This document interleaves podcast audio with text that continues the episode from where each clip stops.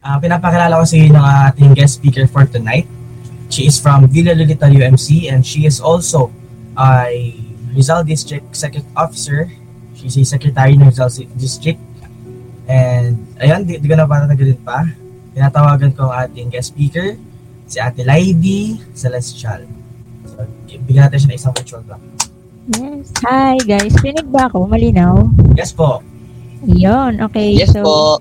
Hello, ayan, um, sobrang saya ko na naka, na-invite nyo ako. Sobrang saya to be in fellowship with, ano, with you guys kasi alam ko na, syempre nung CI, hindi naman tayo masyadong nakapag-connect since led nga siya by our pace.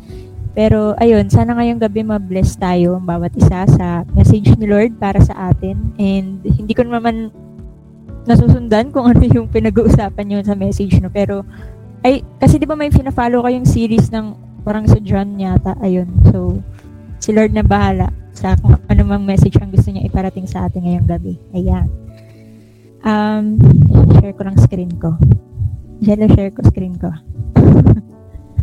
Wait lang.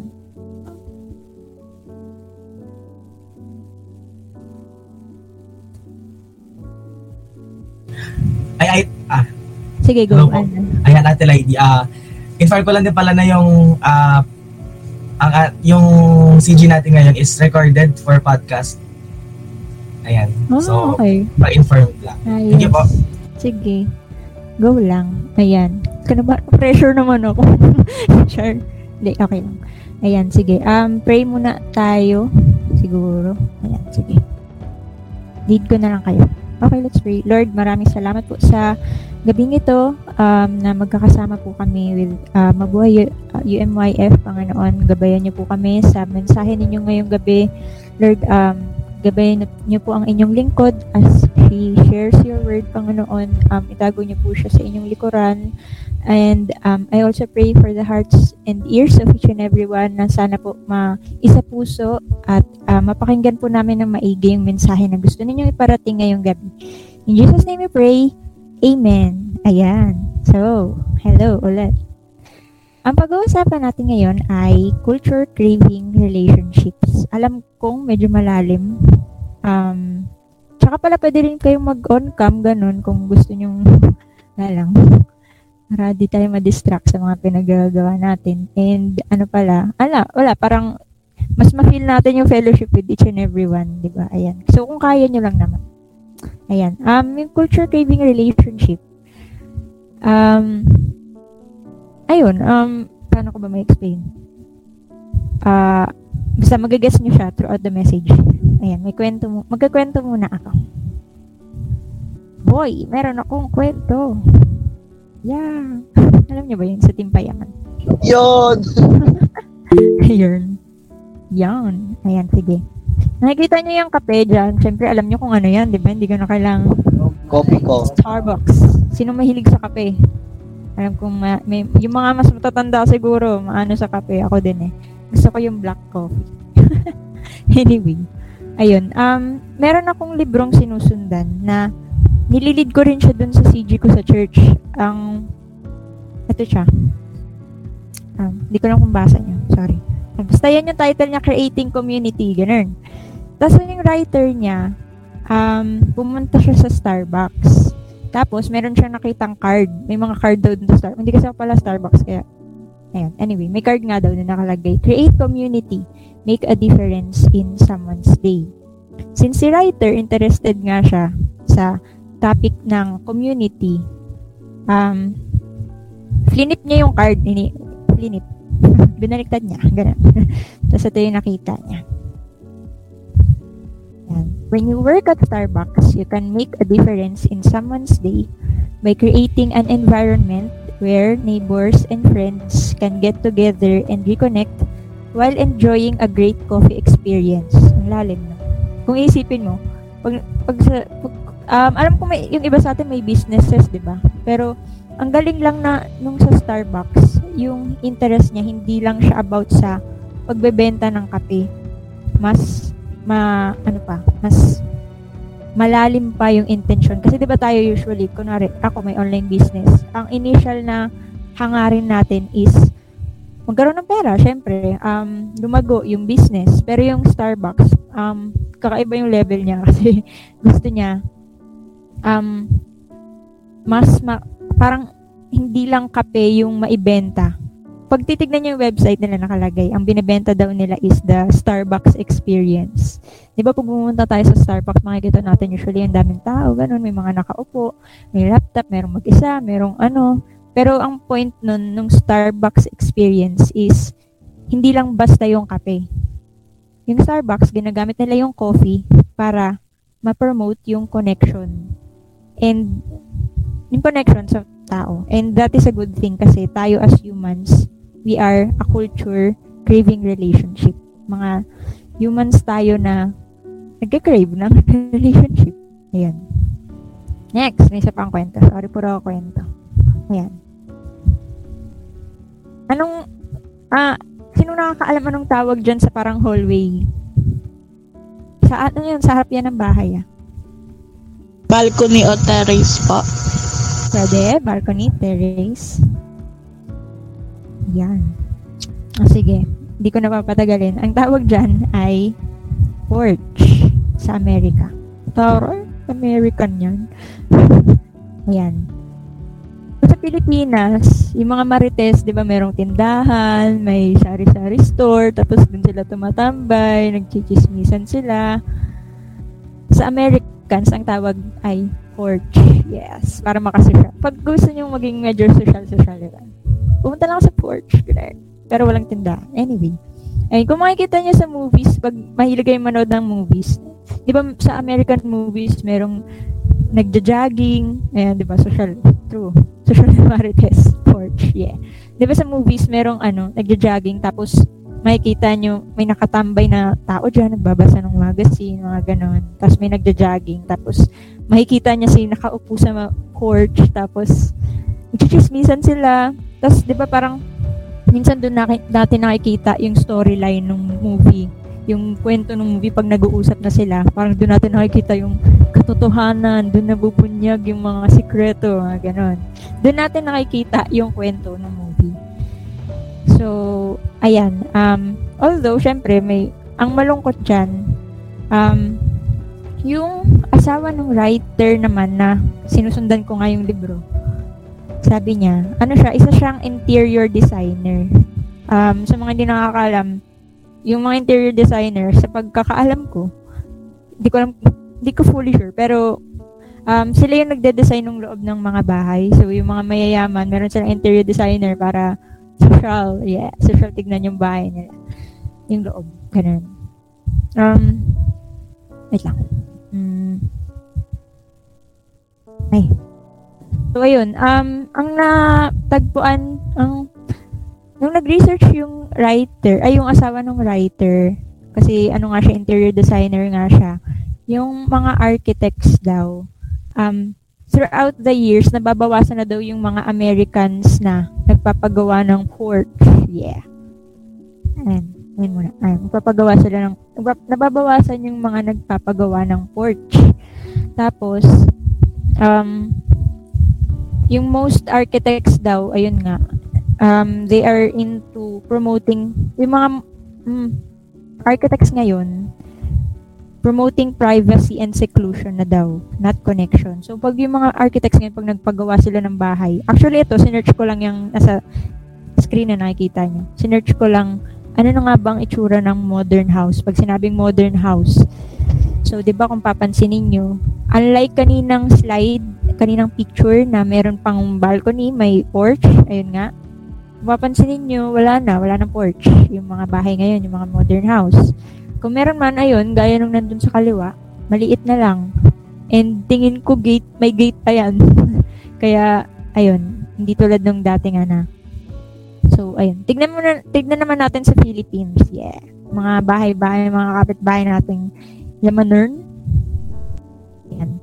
Pero sa Philippines, ganyan yung mga nadadaanan nating bahay pag nagbabike, pag gumagala.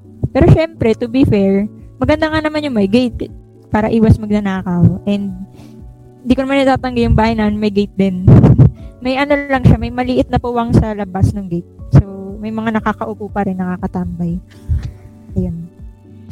pero uh, still ang lungkot lang nasa 21st century hindi na natin focus yung face-to-face relationships although syempre may COVID which is babalikan ko mamaya um, although ayun nga hindi na natin focus yung face-to-face relationships pag sinabing bahay pag sinabi mong pupunta ako sa bahay ko uuwi na ako ganun ang tingin natin sa bahay escape mula sa mundo, mula sa tao, mula sa studies, although dun nga tayo nag-online class. I mean, yung iba, ayun, hindi na tayo open sa idea ng porch. Ayun, mas open na tayo sa idea ng panonood ng Netflix or YouTube or ayun, um, tambay sa loob ng kwarto or sa likod ng bahay. Pero yun nga, syempre, gaya ng sinabi ko kanina, to be fair, meron nga namang coronavirus. hindi naman ako nag-acting na wala. Kasi kahit ako, hindi ako makalabas masyado. Pero kung iisipin, yung katotohanan is, um, lang. Nawala ako. Ayun. The harsh truth is, after a long, hard day ng yung mga pinaggagawa natin, ayaw natin makita ng more people. Kasi, bakit? Nakakapagod, di ba? Um, sa modern times na may COVID, ayun nga, the way we do this is, the way we isolate ourselves, hindi na tayo, na ayaw natin makipag, makipag-interact sa tao, um, ang ginagawa natin ngayong may isolate, ah, ngayong may COVID is, nang, di na tayo nang sisin, ng chat, ayan, mga ano dyan, nang ignore message, or nag-offline, or, ayun, so dyan di lang nagre-reply, kahit nabasa mo na, ganun, or, hindi sumasama sa yaya ng friend na kumain, um, or, ito, ganito, hindi natin pagsama sa CG, or, hindi pag-attend ng online or face-to-face church, hindi, ano bang, ano nyo, face-to-face na ba kayo? Or online pa rin? Online pa din. Ayun. Okay lang, same. sa church din namin, online pa rin. Pero hopefully makabalik. Anyway. Ay! Sa church ba? Mm. Ah, face-to-face kami sa church. na all. Pero babalik din kami dyan. Um, around March siguro, hopefully. Ayun. Diba, ano nga, yun nga, sa modern times na may COVID, um, hindi na tayo, pag umaattend, hindi na, um, nakakapagod umattend. Minsan inisip natin nakakapagod umattend na online or face-to-face church. Pagising, ah, aga ng simba, tapos mag-burn out na tayo. So, pagkatapos natin makipag-interact sa tao, babalik na naman sa Facebook, sa YouTube, sa Netflix, sa panonood ng k-drama. Ganun. So, alam niyo ba na as humans, um, may bayad yung pag-iwas natin sa mga tao. Kasi, sabi sa Bible, ay hindi pala sa Bible pero sabi din sa book na binasa ko, none of us was meant to live alone, away from meaningful connection. Ayan, let that sink in. Ayan. Sabi sa Bible, it's not good for man to be alone. Kay Lord nagsabi nga na, it is not good for man to be alone. I will make a helper suitable for him. Ayun, um, hindi tayo ginawa ni God para mabuhay mag-isa. Um, hindi niya tayo ginawa para malayo sa pagkakaroon ng mga meaningful connections sa mga tao. Hindi tayo ginawa ni God na ganun. Ayan. Ayan. Um, sabi dyan, many of us have chosen to live around many people, but we experience life deeply with none. Ano ba yung sabihin ng pag-experience ng life deeply? Ito, um, merong kwento ulit yung writer na meron siyang nakausap na Christian na nagsisimba sa um, malaking church, ka-attend sa malaking Bible study, madaming nakakasama, pero feeling niya pa rin mag-isa pa rin siya. Sa atin, we, um, ayun nga, since mag, feeling niya pa rin mag-isa siya kasi nabubuhay lang siya around many people, pero hindi niya nararanasan yung buhay. Paano ba maranasan ang buhay with people, di ba? Makikipag-connect tayo, makikipag-usap, mag-open up, um, mag-chat, ayan. Um, makikipag-video call, makikipag, ayun. Um, hindi niya nararamdaman yun kahit na, na madaming taong nakapaligid sa kanya. Sa atin, we attend a large fellowship. We attend the cell group. Um, gaya nung topic na uh, i-discuss dapat na, natin na we want to lead someone, we want to follow someone, gusto nating maging mentor, gusto nating maging mentee, pero meron pa rin sa atin mga tao na kahit ganun yung hangarin, bakit feeling alone pa rin? Bakit ang bigat pa rin? Eh, alam naman ni Lord yung mga problema mo. Ang sagot dun is ito. Ayan. Um, um, kasi takot tayong makipag-connect. Um, hindi yung amount ng mga kaibigan natin, kahit gaano pa dami, gaano pa kadami yung mga kaibigan natin, hindi yun yung problema. Ay yung ang problema is yung bilang ng mga tao na talagang nakakakilala sa iyo. So ikaw, sino ba talaga yung nakakakilala sa iyo? Ayaw kasi natin magpakilala sa tao. Um, hindi naman, hindi naman nila lahat. Pero syempre meron sa atin na gano'n na ayaw natin magpakilala sa tao kasi takot tayo, kasi takot tayong i-judge. And nasisira nun yung quality, yung ganda ng, yung, um, yun, yung ganda, yung quality ng relationship natin kasi hindi tayo nagiging totoo. So, ayan. Yan yung problema. Hindi yung bilang, kundi yung quality ng mga tao na nakakakilala sa atin. So, sa ganitong crowd, ay, wait lang, mali. Wait. Sorry, ayan. So, ikaw, kayo, guys, willing ba kayo magpakilala? Willing ba kayo magkaroon ng better and deeper relationship with others? Yung walang halong kaplastikan na gusto ko talaga ate. So, as leaders, yung um, So, sa leaders, as those who simply want to be led, or, ayun, yun nga, sa leaders, and sa mga tao na gusto lang nilang malid sila ng mga uh, leaders nila, gusto ba talaga natin makita nila yung totoong ikaw, yung buong ikaw? Kasi kung hindi, magkakaroon tayo ng ganitong sakit. And perhaps baka meron na talaga yung iba sa atin nito ngayon. So, check natin yung symptoms. Yeah. Magiging doctor tayo ngayong gabi. Try. Isolationitis. Yun daw yung sakit ng hindi nakikipag-connect sa tao. So, symptoms include, una, lost perspective. Um, sa Tagalog, lost, um, nawawala yung pananaw mo sa buhay, yung direction, kung ano ba dapat yung gusto ni Lord, kung ano yung gustong mangyari ni Lord sa buhay mo.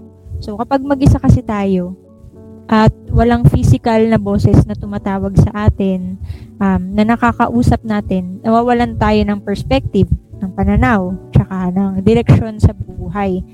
Tinan mo, pag mag-isa ka, di ba? Kung hindi mo kakausapin si Lord or yung mga kaibigan mo or yung mga uh, CG mates mo, di ba parang ang bigat? Parang nag-overthink ka, tapos yung judgment mo na naka-cloud na siya ng kung anong pag-overthink na, hindi ko kaya to, o kaya, um, siya sa akin, mga ganon. Tapos tingin natin, ang lala, tapos yung pananaw natin sa buhay, parang, ang lala, sobrang bigat, hindi ko kaya to. Tapos yung mga maliliit na decision mo, parang ang bigat-bigat na. Pero dahil walang ibang bo yun ay dahil walang ibang boses. Wala kang kinakausap. Nagiging mas impulsive. Um, paano ba? Nagiging mas uh, wala tayong pagpipigil sa mga desisyon natin. Walang pumipigil sa pag, mga nagiging desisyon natin pag walang taong nagli-lead sa atin pabalik sa kung ano yung totoo. Ayan, yun daw yung unang symptom, isang symptom. Pangalawa, ayun, ayun pala, makakalimutan kasi natin, nakakalimutan natin na as Christians, we are in a battle. Nakakalimutan natin na as Christians, nasa laban tayo. And yung laban natin, mas mahirap siya kasi hindi siya physical. Ang laban natin ay spiritual. And yung strategy ng kalaban natin is to isolate us. Um, pinipigilan niya tayong makipag-interact sa tao para ma-atake niya tayo. So, gaya nga ng sabi dyan sa presentation, sheep are never attacked in herds. Sheep are attacked when they become isolated from the rest of the flock. Wala pala akong picture na nalagay, pero ayun nga, um, kung mag-isa ka, mas okay, ma- yung mga sheep daw, pag kunwari lima, ayan, lima, hindi sila na, hindi sila ma-atake kasi nakakumpul sila. kasi sama-sama sila. Mahirap silang kunin, mahirap i-isolate. Pero kung mag, pag mag-isa lang, ang dali-daling hulihin, dali-daling katayin, ganun. um, so, di ba yung representation sa atin, si Jesus yung shepherd, tayo yung sheep. So, ayan, um, we have to be with the rest of the flock para hindi tayo ma-attack ng kalaban. So, next naman, ano ba yung isa pang symptom ng isolationitis? Fear of intimacy. Yung mga taong walang intimate relationships, um, intimate, paano ba? Paano ka ba papagaanin? Intimate. Um, meron ba kayong best friend? Yung nakakaalam ng lahat ng sikreto nyo? Halos, lahat ng sikreto nyo. Yung talagang, pag nagsalita kayo sa kanya, walang judgment. Nakikinig, mapapakinggan niya lahat. Tapos, yung pag nagre-real talkan kayo, walang, kahit ma- nakaka-offend, alam mong galing yun sa pagmamahal. Ayun. Yung mga taong walang intimate relationships, walang ganun. Mga ayaw magpakilala, takot yun. Takot kayo. Takot yun kung sino man kayo dyan. Ayan. Takot na pag nakilala ka na, iiwan ka na. Oh. Ayun. So, mas okay na na mag-isa ka na lang. Yung mga taong sasabi dyan, okay lang, okay lang, mag-isa lang ako. Sanay na ako. Ayan. Kumbaga sa crush, ayan. Di na lang ako aamin kasi baka ma-reject ako. O kaya baka pag nakita niya yung totoong ako, hindi na niya ako mahalin or tanggapin. Yan. Yan yung isa pang, yan yung pangalawang symptom. So, pangatlo naman, selfishness. Bakit? Bakit pag may isolationitis ako, selfish ako? Pag disconnected ka or isolated ka, yung buhay mo, puno lang na, ng schedule mo, agenda mo, anong kailangan ko, anong gusto ko. Selfish ba yun? Depende. Um, pero, nagiging selfish ka kung wala ka ng ibang agenda, kung wala ka ng, kung pagising mo ang gusto mo agad na, ang gusto mong maging takbo ng araw mo para sa sarili mo, um, yung parang ano, na, madalas natin naririnig yung self-love. Nagiging toxic na siya kung yung, bu- yung magiging takbo ng buhay natin, gusto natin nakapaligid na lang sa atin. Na hindi, na wala na tayong pake sa iba. Ayun. Um, when that happens, yung, bu- yung buhay natin, nakikita lang natin siya sa sobrang makitid na daan. Para tayong nakaganto. May blinder dito. Yung sa kabayo. May ganun. Ayun. So, sobrang self-centered lang tayo. Ayan. Next. Ang isa pang symptom ng isolationitis ay poor health. Um, yung mga tao daw na nabubuhay alone are at much greater risk of sickness and poor health. Ayan, yung mga taong nabubuhay mag-isa, mas at risk sila magkasakit kaysa sa mga taong connected. Ang weird, no? Alam niyo ba, yan sa research, yung mga pinaka-isolated na people, mas namamatay pa sila kaysa dun sa mga um, connected. Tapos, ayun, yung mga, eto, dito ako natatawa eh. Kasi yung mga taong, di ba mga tropa tayong may bad health habits, yung mga naninigarilyo, hindi kumakain ng maayos, o kaya obese, o kaya um, nang, manginginom. Yung mga taong yun, mas nabubuhay sila ng matagal pag as long as meron silang mga tropa or mga kasama kesa dun sa mga mag-isa na kumakain naman ng gulay pero mag-isa. In short, para mas madali natin maintindihan, mas okay na kumain ng McDo na magkakasama kesa kumain ng gulay ng mag-isa. Sobrang nakakatawa siya. Pero ang interesting kung gaano ka-powerful yung pakikipag-connect sa tao kahit gaano pa kadami yan, kahit isa pa, kahit isa lang yan, kahit dalawa. 'Di ba? Sobrang what? Ang masamang damo matagal mamatay. Yeah, char. Ano, in, ano lang, parang kahit basta may basta may kaibigan, ganun. So, ayun, um, yung tanong nga, ate, gan- ganito, ayoko na mabigatan sa burden ko. gusto ko nang magkaroon ng totoong relationship with others. Um, pero paano ba yun? Ano yung cure doon sa sakit na isolationitis? Siyempre, si Lord yung makakasagot niyan. Alam niyo ba sa book ng John, yung sinusundan ninyo, merong part doon, di ba kwento yun ng buhay ni Jesus? May part doon na ia-arrest na siya. Hindi ko kung naabutan, kung nandun na kayo sa part na yun ha, or nalampasan niyo na. Pero anyway, yun nga, doon sa book, may part doon na ia-arrest na siya. Tapos, alam niya na, alam ni Jesus na mamamatay na siya. Alam niyo bang yung mga conversation sa mga taong mamamatay na, doon natin, doon nare-reveal kung ano yung deepest desire nila. Doon sila nagsasabi ng totoo. Kung ano yung passion, kung ano yung hope, kung ano yung dream nila. Kaya yung iba, 'di ba, tinutupad nila yung dying wish ng mga mahal nila. So si Jesus, meron siyang ganun sa atin. And yung prayer niya na yun, yun yung sagot sa isolationitis natin. So, ayan. Check natin ano ba yung cure.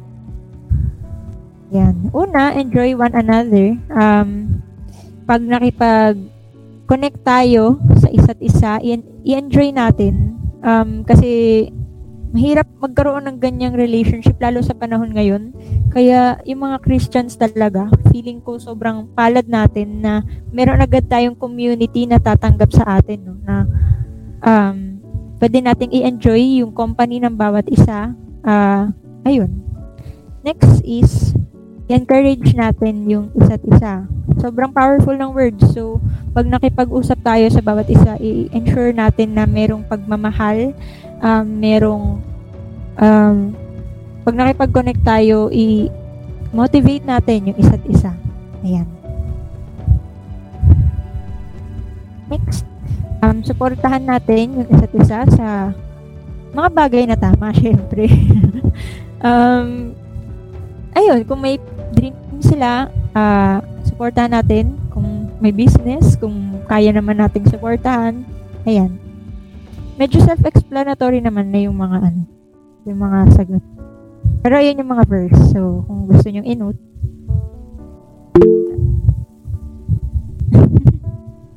diba sobrang sarap sa feeling ng pag-support sa isa't isa kasi nababawasan yung burden yung bigat ng buhay pag may sinasabihan tayo pag may pag na-share natin sa taong hindi ka talaga i-judge sa taong makikinig talaga ganun. Ayan number four love one another. Sa mga bagay na ginagawa natin um, sa pakikipag-connect natin sa isa't isa dapat merong pagmamahal. Um, Natawa ko sa mga sa chat may mga nagpapasalamat sa pag-support sa business.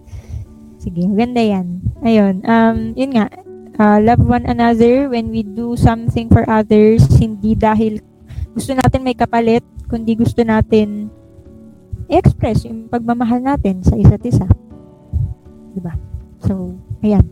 Um, next, lastly, ay, dalawa pa pala. Anyway, ayun nga, submit to one another, um, para to sa isa't isa, hindi lang sa leaders, hindi lang sa mga sumusunod sa leaders.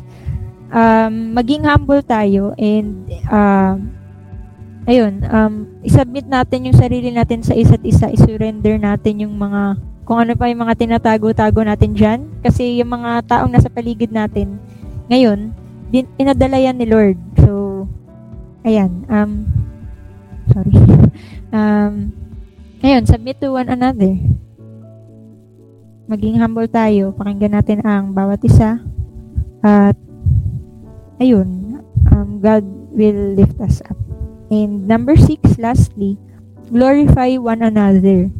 Ito medyo ang weird nung pagkakasabi. Glorify one another, sasambahin namin yung isa't isa. so, nung sinerch ko, ang sabi, ang meaning ng to glorify is to, ano, bastang, ibig sabihin lang yan, to glorify one another, uh, hilingin natin kay Lord, pag-pray natin kay Lord na i-honor niya tayo, na gabayan niya tayo para mapapurihan natin siya. And we do that by connecting with each other. Kasi yun nga, in prayer nga ni Lord, yung dying wish niya is makipag-connect tayo sa isa't isa. Ma-enjoy natin yung isa't isa, ma-encourage natin yung isa't isa, suportahan, um, mahalin, um, sumunod, maging submissive um, sa kahilingan ng isa. As long as tama syempre. And to ayun nga um i-uplift natin yung isa't isa. Ayun. Um hindi ko alam kung na-share din to sa inyo nung CI pero ayan isa yan sa mga verse na nagpapaiksi nung gamot sa isolationitis natin. Ayan. Ang command ni Jesus sa 1 John 3:23 is magtiwala sa Kanya, to believe in the name of His Son, Jesus Christ, and pangalawa, yung commandment niya, to love one another. Yun nga, as He commanded us. Um, siguro ano, para lang mas ma-appreciate nyo yung wish ni Lord para sa atin, basahin nyo yung John 17. Ayan, ilagay ko na lang. John 17. And, ayun, nandun nakapaloob yung prayer niya and yung wish niya para sa atin as Christians. Ayan. Siguro, end ko na lang with my testimony, no? So ako, ah, lumaki ako sa church simula bata kasi yung mama ko, pastora talaga siya. Ayun. Um, lumaki ako around many people. So, imagine nyo na, madaming tao nakapaligid sa akin. Pero, um, kahit ganun, lalo na nung high school na, di ba, pag high school tayo, parang, yung mga high school students, ang gusto talaga nila mostly is sorry, may tumutunog. Ang gusto talaga nila is maging belong na ano, um, ayun, maging belong lang, magkaroon ng friends, ganun. Pero hindi ko naramdaman yun kasi meron nga akong isolationitis. Selfish ako. gusto ko yung buhay kontrolado ko, yung buhay ko. Um, nakafocus ako sa kung ano ba yung gusto ko. Tapos, ayan, takot ako na makilala ako. Takot ako na i-judge ako tapos dahil doon, nawala, nawala yung perspective ko. Naging depressed ako. At sobrang lost, lost lang talaga ako kahit na, ang weird no, parang kahit lumaki ako sa simbahan, ganun pa rin yung naramdaman ko.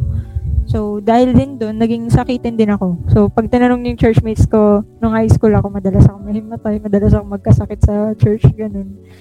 Ayun. Um, so, paano ko siya nagamot? Nagpray ako kay Lord na alisin niya yung nararamdaman ko sobrang halaga ng pakikipag-communicate kay Lord.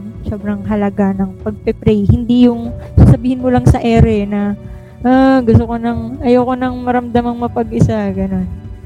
Sobrang important kay Lord din na makipag-usap tayo sa Kanya kahit ano pa yan. Kasi maibibigay naman niya yung sagot. Hindi man agad-agad. Um, minsan ang tagal ng sagot eh. Pero malalaman naman natin yun. Ayun, anyway ngayon nga, pinag-pray ko kay Lord na alisin yung sakit na nararamdaman ko.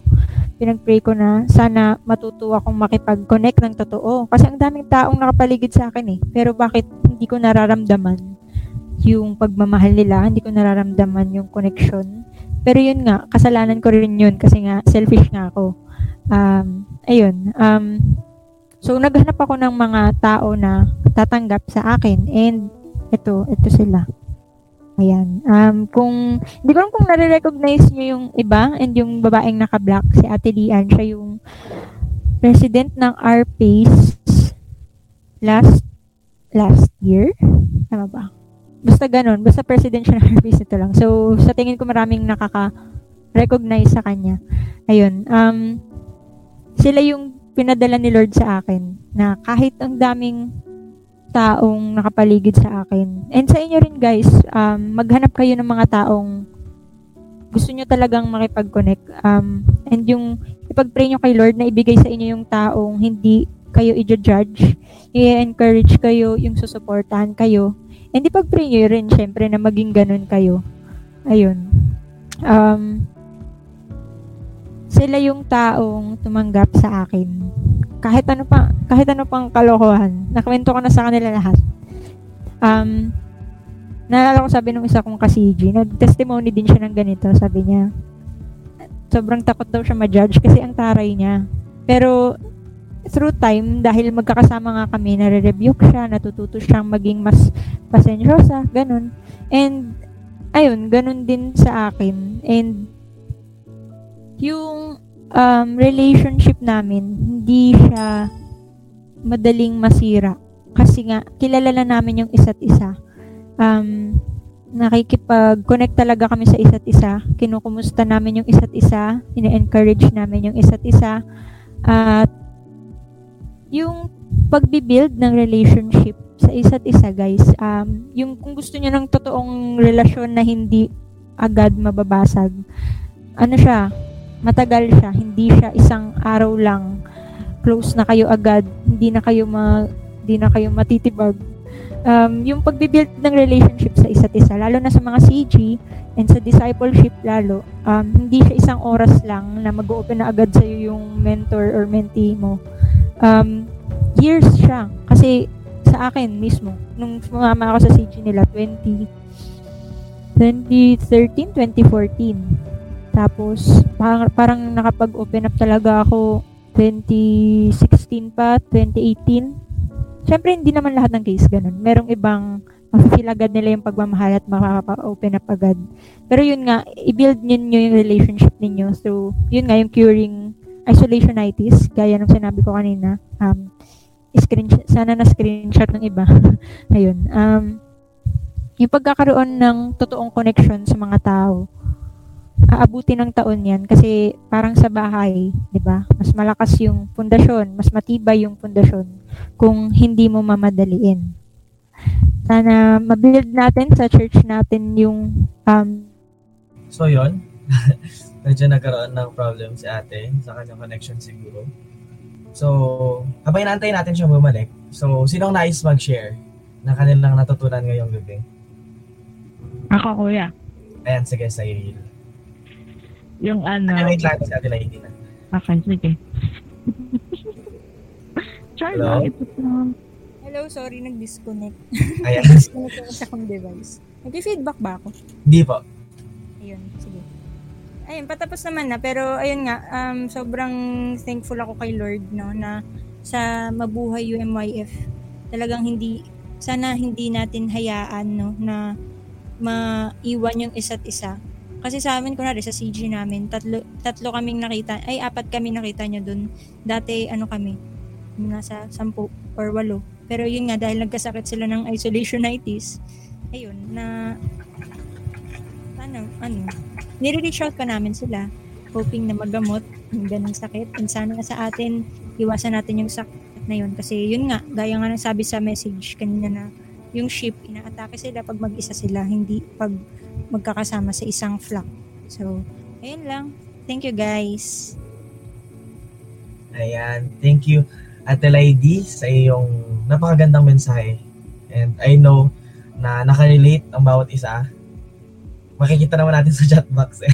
Sa oras na to, ah, sinong nais mag-share? Ayan, na kanilang insights or natutunan ngayong gabi. Si Cyril, ayan, nag, nag ano na siya kanina. Go Cyril. Ayun.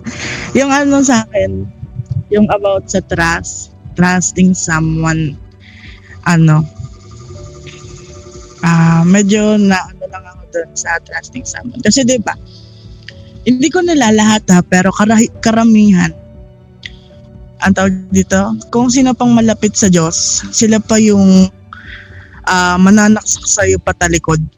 Parang ang mangyayari, kakausapin mo, ang bait-bait sa'yo, tapos pagtalikod mo, kung ano yung mga malalaman mo or what.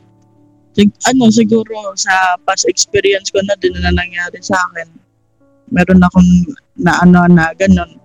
And siguro karma ko na bumalik din sa akin kasi nangyari din sa akin. Na ganun. So, na, lang ako. Um, yun, na, na, ang hirap kasi sa akin magtiwala, di ba? Hirap na hirap akong magtiwala sa isang tao.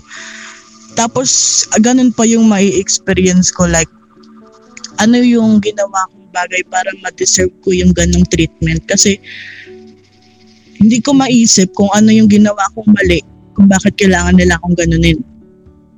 Daw, ang gusto ko lang naman is mahalin pabalik. Mahalin kayo, pero may mga things na out of hand na kahit ah, humingi ako ng tanong kay Lord, siguro binibigay na sa akin ni Lord, pero dahil bulog ako sa sakit na binigay sa akin ng particular person na yun, siguro dinidismantle ko yung binigay niyang sign. Mangingi ako ng sign kay Lord like, Lord, bakit, ano, ano bang ano bang ginawa ko, ba't deserve ko tong maranasan? Bakit sa dami-dami ng tao, bakit ako pa yung kailangan makaranas ng ganito? ba sabi mo lahat may sagot. Tapos ayun, bibigyan siguro ako ng sign na Lord, pero dahil nga nakafocus ako sa sa goal, iniwan ko lahat. Joke lang. Then nakafocus ako sa isang sa sakit na binigay sa akin ng particular person na yun, hindi ko na, na naisip yung ginagawang way ni Lord para sa akin. Binibigyan niya ako ng sign or what? Iwan pati pamilya. Hindi, ayun, medyo naiiyak ako kanina kasi nga, ayun. Y- yung pinaka-point out ko lang, yung, yung kung, kung sino pa yung malapit sa Lord, kung sino pa yung maiisip mo na taong makakagawa nun, yun pa yung gagawa talaga sa iyo. Yung unexpected, hmm, siguro ano to, mag-open ako dito kasi hindi ako tatry na rin neto. Tapos malaman naman, hindi ato lang naman. Um, wait lang. Ayun, ka, may kausap kasi ako kanina tapos yun, nagrarant ako about something na ganun. Tapos sabi ko, gabi-gabi, gabi-gabi or minsan kapag wala akong ginagawa, napapaisip ako. Nga, ayun nga, bakit ganun, bakit ganun yung nangyayari. Kasi 'di ba sabi ni Ate Lady, open up, love someone, support each other. Tapos, tapos, ah, ganun, ah, hindi mo ex, ex, ano, expect the unexpected nga talaga. Kaya ate, nagtatanong talaga ako kanina talaga. Sana sagutin mo ako kasi si Lord ayoko ng ano, pangit ka banding tara. Magbibigay kasi ng sign, may riddle pa. Hindi, yun lang. Yun lang. Gusto ko lang mag, yung mahanap yung kasagutan na yun na alam ko naman na someday malalaman ko din kung bakit ginagawa yun ni Lord, kung bakit siya, bakit niya, ba't niya binibigay sa akin yung way na yun. Tapos meron din ako ano dito na ah hindi tayo ginawa ni Lord bilang isang bilang single forever. Look, may partner pala ako. Siguro nasa parallel universe lang siya or what. Tapos ganun. Ah then i-ano ko yun hindi lang sa love life kundi sa mga kaibigan, pamilya na may mawawala, may mabab, may may mawawala, may papalit. Yun. Sabi sa akin ni Kuya Aaron yun eh. Wala ko ni Kuya Aaron, may mawawala, may papalit. Tsaka yung papalit, mas better kesa dun sa luma. ba? O tawag dito? Da, ah, sa una siguro maraming masarap ang maraming kaibigan. Pero sa bandang huli, kapag talagang sa buhay mo, nararanasan mo na yung pinaka-worst na pwede mong maranasan sa buhay mo, doon mo talaga maki- ma- makikita yung mga taong totoong nagmamahal sa'yo. Ano ba yun? Ah, ano tama ba ako? Quantity over quality or quality over quantity? quantity over quality. Ha? Quality over quantity. Ayun, quality over quantity. Mas maano yung ano kasi sa rami. Kasi aanuhin mo yung maraming kaibigan kung yung iba naman sa'yo doon binabackstab ka lang. ba? Tapos, yun, ah, ayun, ang ganda-ganda ng message natin Lady ngayon. Talagang, ano talaga na, iniisip ko kasi kanina, inaantok ako, gusto ko matulog. Tapos, mas may speaker daw, mas ganyan, ganyan, sumali daw ako kasi kukurutin na daw ako sa singit. Wala, ayun, ano naman, maganda naman. Ate, ang ganda talaga, promise. As in, maganda ka na, maganda pa yung message mo. Basta ayun, yun lang. Thank you. Ayan, thank you, Ayun, Sai. Ay, sige ate. Siguro sa ano, kasi wala, nakarelate ako dun sa sinabi mo na bakit may mga taong hindi pa rin, um, bakit may mga taong nananakit pa rin sa atin kung sino pa yung mga Kristiyano. Actually, pinag-usapan namin yan kanina ng isa kong close friend din. Pero, um, yung naging sagot lang talaga is communicate with each other. Lalo na kung gusto mo pang hindi ikat yung relationship ninyo. Ate, I-communicate paano mo. pag sarado utak? Pag sarado yung utak, wala kang magagawa. Ikaw, basta ikaw, open-minded ka na makapag-usapan nyo na, san, na wala, parang mag-reach out ka lang siguro na ayokong i-end yung relationship natin as friends, ganun, sana maayos natin. Pero kung hindi talaga siya open, eh, hindi naman natin mapiplease lahat ng tao. Hindi naman Ate Lightly. Paano kapag, ate, ito na nga ako, last na. Hindi kasi, paano kapag ikaw, gusto mo yung, gusto mong, ah, yung tao ibalik? Hindi, last na nga eh. Once in a lifetime lang to, kuya, wag ka nang ano. Di, ayun nga, paano kapag gusto mong i- i-rebuild kaso yung tao talaga ayaw na? Doon mo ba malalaman na talagang hindi siya tunay? Ganun. Oo, kasi ang relationship, I mean, parang tunay. talagang hindi siya para sa'yo. Hindi mo siya maging, maging kaibigan or loved ones. Ganun. Hindi natin, ah, tingin ko, hindi natin siya masasabing ganun. Kasi di ba mayroong mga relationship na parang kahit nag-break na nagkakabalikan pa rin. Hindi lang sa mga jowa ah. May mga nagka-comeback na friends. Diba? Pero, ayun nga, siguro, ano ba, in the present, kung close-minded talaga siya, wala kang choice kundi bigyan siya ng space kasi hindi mo naman makokontrol kung ano yung iniisip niya. Si Lord na yung bahalang gumamit ng iba. Baka hindi talaga ikaw. Baka may ibang tao talagang gagamitin si Lord para maayos yung um, relationship ninyo. Ganun. Kasi, syempre, parang ang hirap naman na pagpilitan yung sarili natin sa taong hindi naman tayo Di ba nga sa Bible, kasi Jesus may mga nakakaaway din siya, pero hindi naman niya pinagpipilitang makipag-ayos. Kaya. Sadyang, may ganun, ganun talaga sa mundo. Hindi naman natin makakontrol yung iniisip ng isa't isa. Ayan. Thank you, ate. Sana sagot yung tanong ni, ano, ni Sai. Ayan. So, sino pa ang nais mag-share? Ako po. Ayan, siguro po yan, Bri. So, yun po. Ah, so, salamat po sa message natin.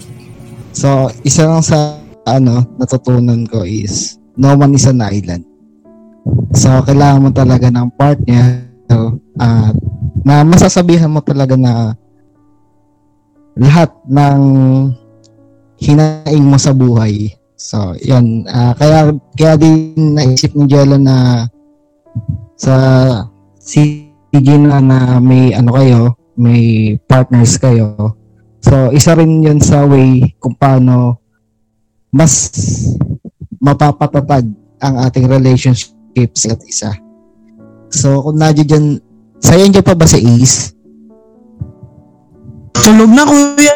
Masama, ano kasi, inaantok daw ka. Tulog, masama pa karamdam din kanina pa. Sayang. Para sa kanya sana to eh. Ay, oo, true yung ano, yung eh. Pa- pakisabi na lang kay Ace na hindi siya nag isa sa oras. Andito tayo para sa kanya. So, Pres, alam mo na, malayo ako. Ikaw na bahala kay Ace. Alagaan mo yung mga alaga natin. menti ko siya kuya. So, yun. Si Aaron leader niya. Bahala ron. Tinuturuan ko siya ng mabuti. An anong bote? Pa- Pabubuti. Ayan. Okay. So, sino pa ang nais mag-share? Ako. Ayan, si Gogo Aaron. So, ang ganda ng topic yung about communication. True naman, um, sa isang ta sa isang bagay, kung walang communication, sobrang hirap. Tama. Um, naalala ko yung kwento sa amin nung prop namin na kung bakit maraming namatay sa Titanic. Communication. Wait lang, gan Nagasit ah. Kasi, kung uso nun ang, kung uso nun, kung uso na nun ang ano, kung uso na nun ang cellphone or telephone, mabilis makakapunta agad ang rescue. Ano ba ang ano ba ang ano? Ano ba ang communication na dati? Yung ano, yung Morse code. Then ang mangyayari, ilipat mo na siya sa ibang um, maraming pagdadaanan bago makapunta doon sa main ano, sa main rescuer.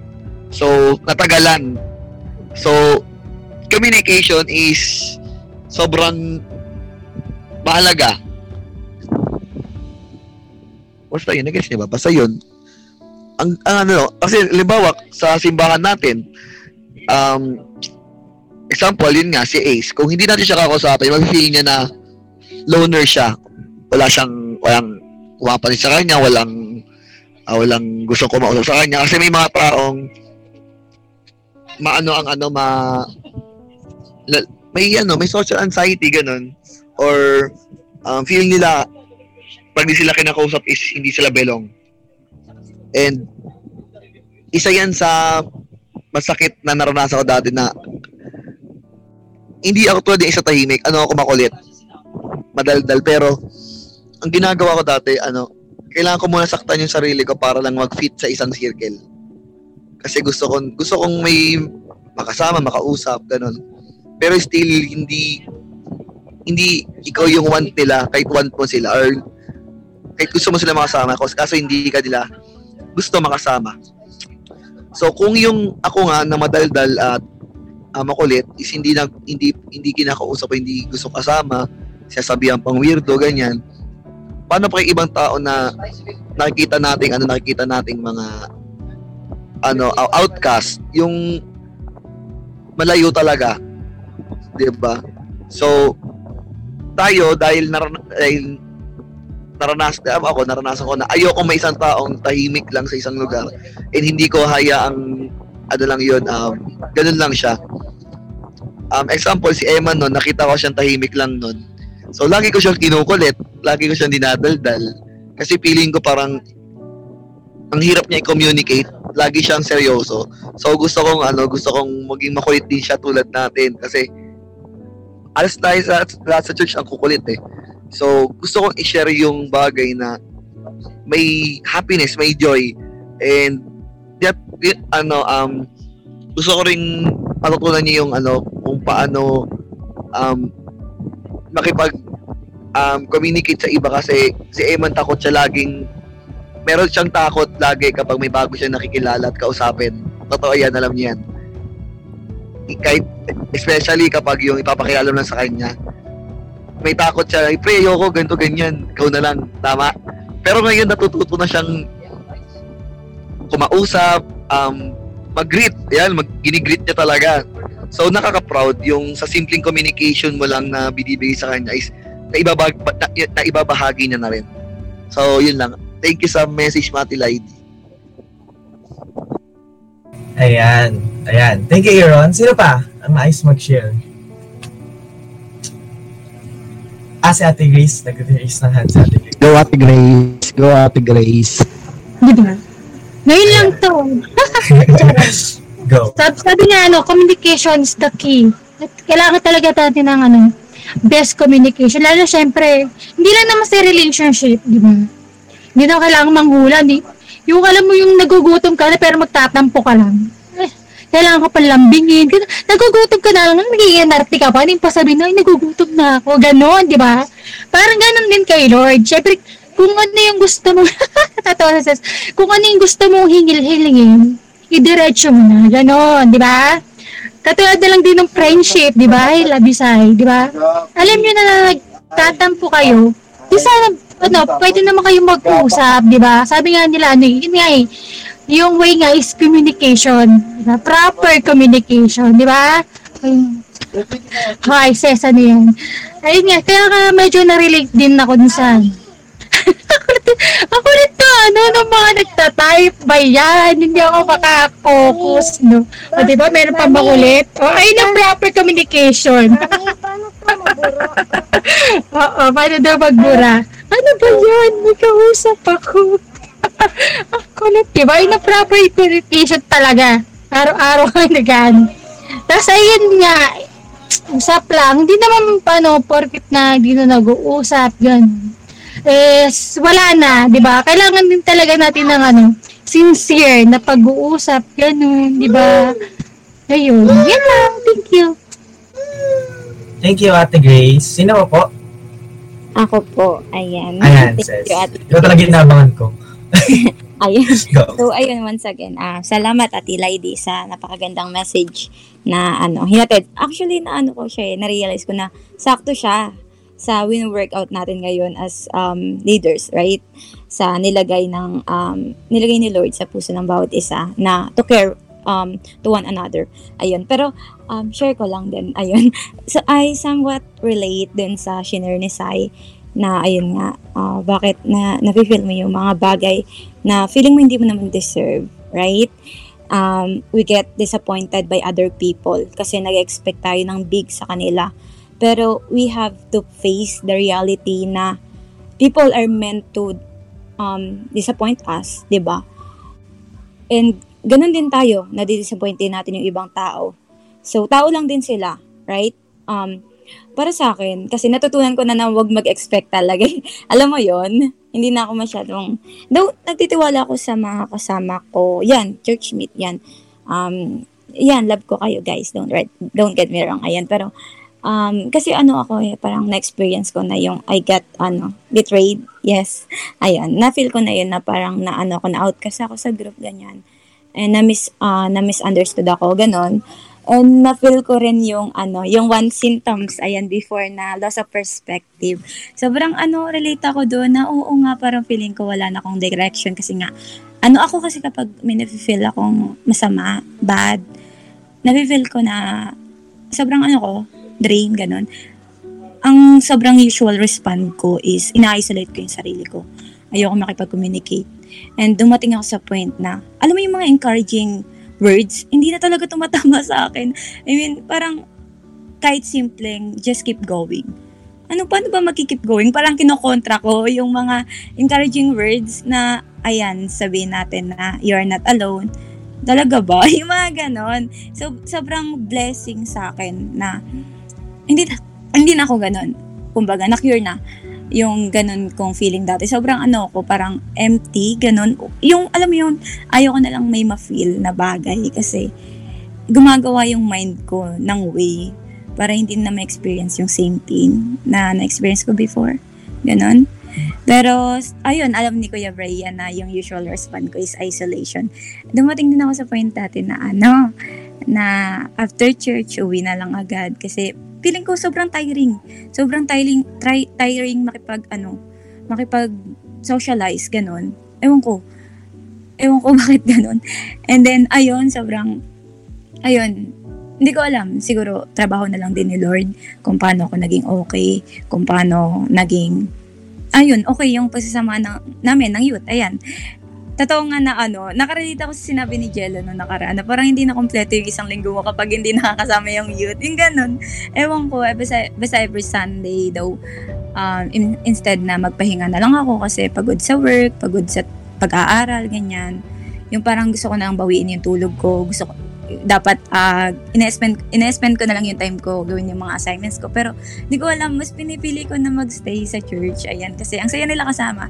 Masaya yung mga taong binigay ng Lord sa, sa akin. Ayan. Though yung family ko hindi nila naiintindihan na bakit daw um, parang bakit daw ano, hindi hindi ko ma-explain pero parang sinasabi nila na bakit parang yung time ko is ayun nga uh, in-spend ko pa sa sa youth ganyan sa pag uh, pag pag babanding, ayan. Pero hindi kasi nila alam yung joy, ganun, na binibigay ng Lord kas- kapag kasama sila, kapag nakakausap sila. And before, I was once yung tahimik lang din. Totoo yung sinabi ni Aaron kanina na hindi natin alam kung ano yung tumatakbo sa isip na isang tao na tahimik lang. Alam mo yun, na hindi nila kayang i-express yung feelings nila. And feeling ko, ay hindi pala feeling ko, ginamit ako ng Lord.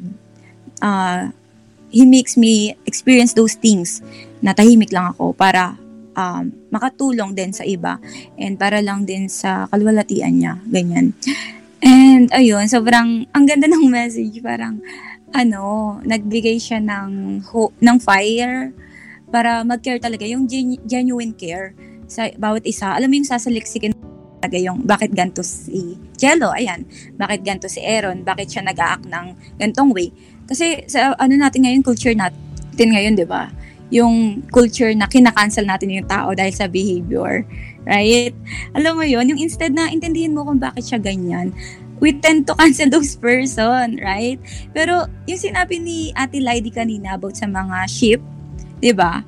Kung iisipin mo, kay Jesus walang cancel culture. Di ba? Tayo uh, lumilisay ng daan. Pero ang sheep kapag nawala, di ba, hinahanap ng Lord. It's not because we are good in repentance, right? But dahil magaling ang Lord nat ang Lord natin sa paghahanap sa mga nawawalang shepherd, uh, sa mga sheep, yan. And ayun, talagang ano lang tayo, talagang magtumpok-tumpok lang tayo, huwag tayong lalayo sa isa't isa, and magpalakasan tayo sa pananampalataya. Ayun lang po. And once again, thank you, Ate Lady. I'm blessed and I'm in. Ayan. Ayan. So, thank you, sis. Sino pa? Nice mag-share. Hello. Ayan, yung iba kasi na, ano, wala daw, nag umina daw sa connection. So, sige ako naman. So, tulad na sinabi na, na ang ganda ng message. Ngayon, thank you Itel ID sa isang biyayang mensahe. So, ang message na binigay sa akin ni Lord ngayon, pinaintindi niya sa akin kung gaano kahalaga yung relationship sa bawat isa. Yung, di ba, mara, iba tayo ng, iba't iba, mayroon tayong iba't ibang uri ng relationship, di ba? Meron tayong agape, uh, philia, eros, erotic love. So, yun. Um, and may isang verse na nag-stuck sa mind ko kanina. Ito lang ang sinabi ni Kuya Brian kanina na no man in Sad Island. So, sa Romans 14.7, sabi doon na walang sino man ang nabubuhay para sa sarili lamang. Wala ring namamatay para sa sarili lamang. So, technically, parang ano, uh, we're bound to communicate and to connect with, with each other sa ayaw natin at sa gusto. Kasi di ba, hindi tayo mabubuhay sa mundong ito nang hindi naman tayo pwedeng kumuusap ng ibang tao. Hindi tayo mabubuhay sa mundong ito nang mag-isa lang. Kailangan natin ng companion, kailangan natin ng karamay, kailangan natin ng kasama. Kasi kung mag-isa lang tayo, hindi natin kaya, hindi natin uh, ma-overcome yung buhay na mag-isa. Kailangan natin ng katulong. Talaga Jesus Christ, di ba? Nung pumunta siya, nung uh, nabuhay siya dito sa mundo, ano bang ano bang ginawa na is ano ba yung isa sa mga naging mission niya? 'Di ba? Isa-isa siyang naghanap ng mga disciples. Isa-isa siyang naghanap ng mga katulong niya, ng katuwang niya sa paghahayo. Isa-isa siyang nag uh, 'di ba una si Peter. Ay si Peter ba 'yun? Yung nasa boat nangingisda hanggang sa nakilala niya na yung si Peter ba 'yun? Yes. sunod-sunod na sunod-sunod na 'di ba nakilala niya na si Matthew hanggang sa maubuo mabuo na yung 12 niya. So si Jesus na yun ha. Si Lord, siya na yung Lord and all, 'di ba? Siya na yung Diyos natin. Pero kasi kung tutusin, kaya niya naman mag-isa eh. Pero kumanap siya ng katulong, kumanap siya ng karamay.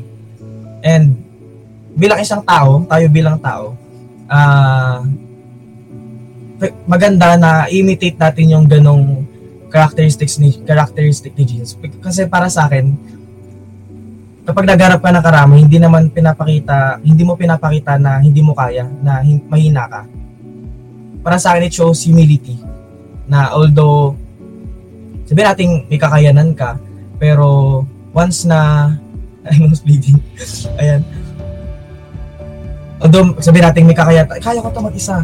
Kaya ko to, kaya ko to mag-isa. Parang, di ba parang ang ano, ang ano pakinggan, ang ang prideful pakinggan. Pero once na uh, nagharap tayo ng karamay katulong natin kasi ano yan eh, maybe, yan nga, di ba may binibigay si Lord sa mga buhay natin. It's either a lesson or a blessing. So yon and isa sa mga ano, kaya this time nung ano natin, di ba, as youth, mas alam naman, aware naman ang lahat na mas parang hindi parang aware ang lahat na gusto kong paigtingin, gusto nating paigtingin yung relationship ng mentor and ng mentee. Although, uh, ang dami ng panahon na parang nakalipas, pero ngayon talaga, isa yung G-Spot sa nagpaalala sa akin na kailangan talaga na mas maging connected tayo sa, sa isa't isa, mas maging uh, malapit tayo sa isa't isa. Although, yun nga, may mga times na hindi tayo magkakaintindihan, mami-misunderstood natin yung thoughts ng bawat isa. Pero, kahit si Jesus na ano yun ha, na naranasan din. Di ba, alalanin niya si Jesus, di ba, na betray siya ni Judas. Kahit si Jesus na experience din. So, hindi kayo nag-iisa. hindi tayo nag-iisa.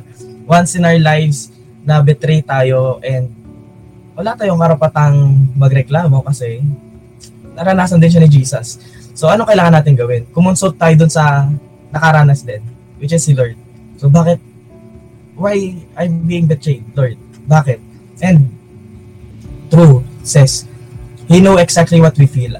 Alam niyo yung bawat nararamdaman natin. And for sure, lahat ng pwedeng maranasan ng tao, naranasan niya. The joy, the pain, and everything. Kasi nga, di ba nagkatawang tao si Lord? So, yun.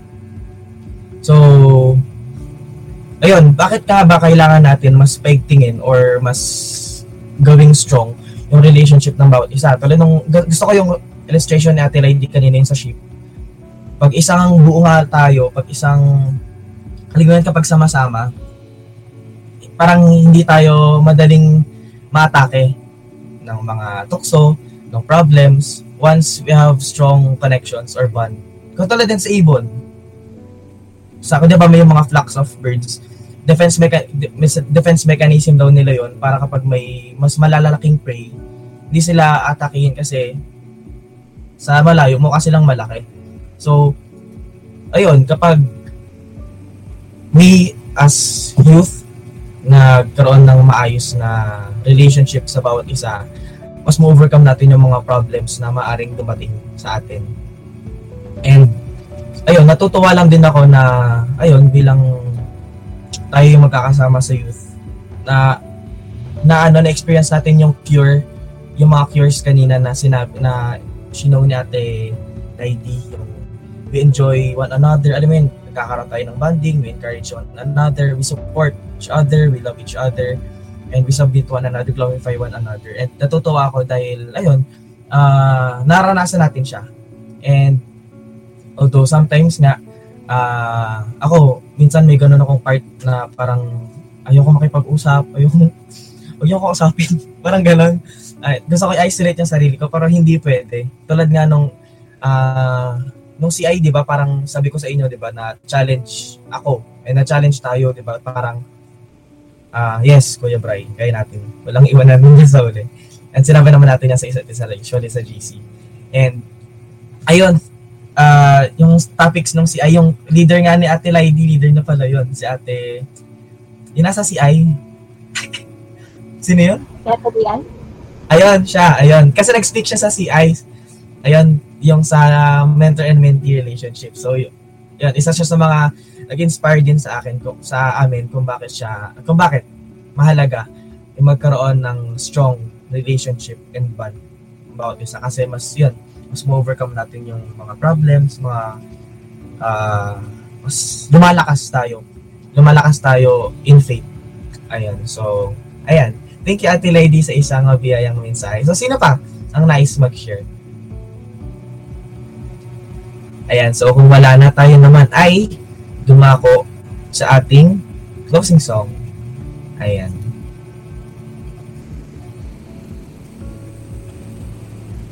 So, na, napil- actually, wala akong mapiling song kanina, pero naalala ko yung Yun pa sa yung ano ni ano ni Shaira. ay, ito pala. The Shy. All thanks to the Lord and sa, also sa inyo youth sa pag-intindi sa akin na hindi nyo hinayaan uh, na tuloy mawala yung fire sa aking heart. Ayun, is- isa yung example, di ba? Si Shaira naka-experience ka nung gano'n na parang napupundi-pundi yung yung fire sa heart niya. Pero since we love Shy and ayaw natin siyang mahiwalay sa atin, talagang hindi tayo hindi natin siya sinukuan and hindi rin naman tayo sinukuan ni ani Shy. So all glory to God and truly na He is good sa buhay ng bawat isa. And once, alam mo yun, yan, di ba? Nung kinikwento ni siya yun, parang naano din ako, parang sakit marinig. Pero, ayun, salamat sa Lord dahil, ayun, pinalakas niya tayo. And, okay na si Shai ngayon, di ba? Ang saya.